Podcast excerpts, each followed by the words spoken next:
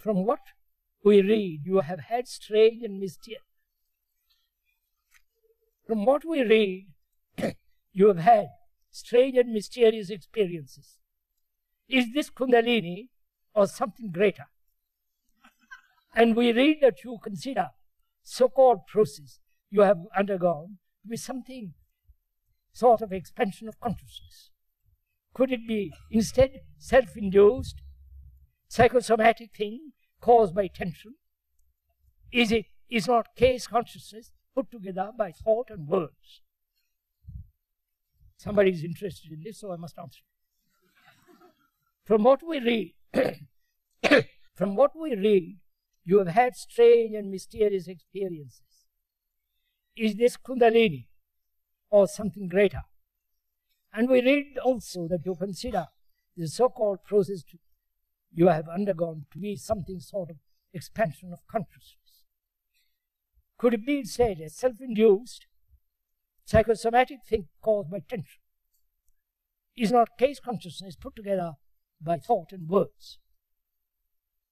You are interested in it? Sikoro. Of course. It is much more exciting than desire. I wish you would be simple about all this. K apparently has had various experiences. They may be psychosomatic, induced by tension, or pleasurable projection of his own desires, and so on. In India, the word Kundalini has a great meaning.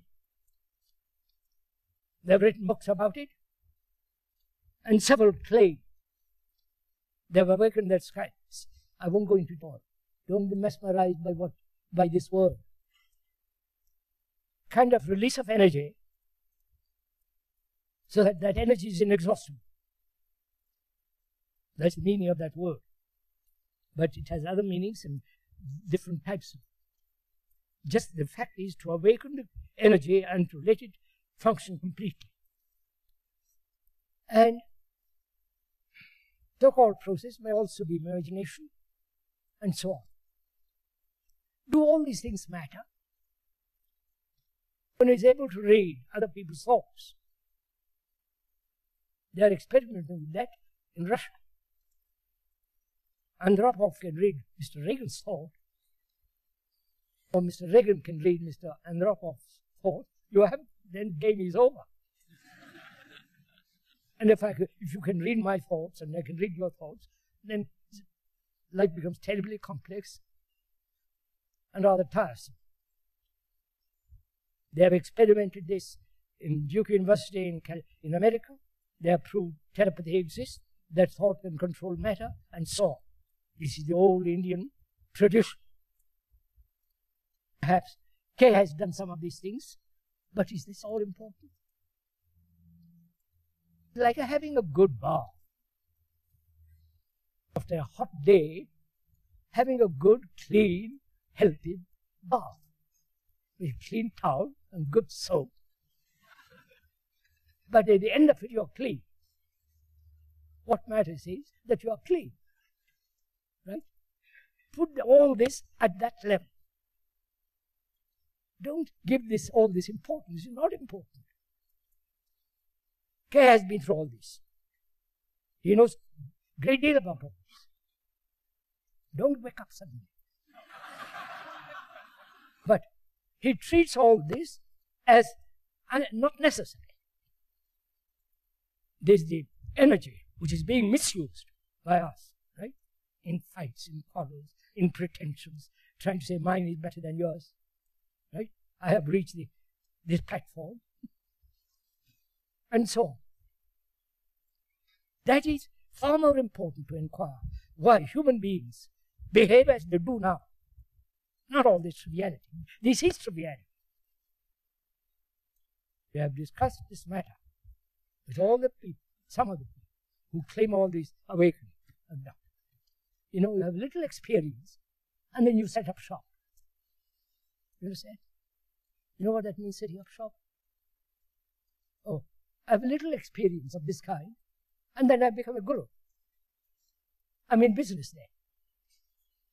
I have disciples. I tell them what to do. I have money. I sit in a posture and I'm very, know, all that tummy rock. So one has to be terribly careful of one's own little experiences. But what is important, really important, is to find out sanely, rationally, logically, how you waste your energy by conflict, by quarrels, by you follow fear and pretensions. When all that energy which is being wasted is not wasted, you have all the energy in the world. As long as your brain is not deteriorating through conflict, through ambition, through strife, fighting loneliness, depression, and all the rest of it which you have gone into. When, there is, when, the, when the brain is free of all that, you abundant energy. But if you release some kind of little energy, then you do an infinite harm to others. Right? Is this question answered? Can we go on to the next? So please don't fall into the trap of those gurus who say, I know, you don't know, I will tell you. There are various centers in America, and probably in Europe and India, where one or two people are saying, I have awakened this peculiar stuff, and I'll tell you all about it. I'll teach you. You know, you know the good old game. It all becomes so trivial when man is fighting man, the world is degenerating, disintegrating, you are talking about footling little experience. And also the questioner says, is not K's consciousness put together by thought? As every consciousness with its content is the result of the movement of thought, right? Your consciousness with its content of fear, belief, loneliness, anxiety, sorrow of following somebody, having faith, saying my country is more highest culture and all that business is part of your consciousness. It's what you are. If you are free of that, then you are in totally different dimension. It's not expansion of consciousness. It is the denying of the content of consciousness. Right? Not expanding, becoming more and more self-centered. Let's go to the next question.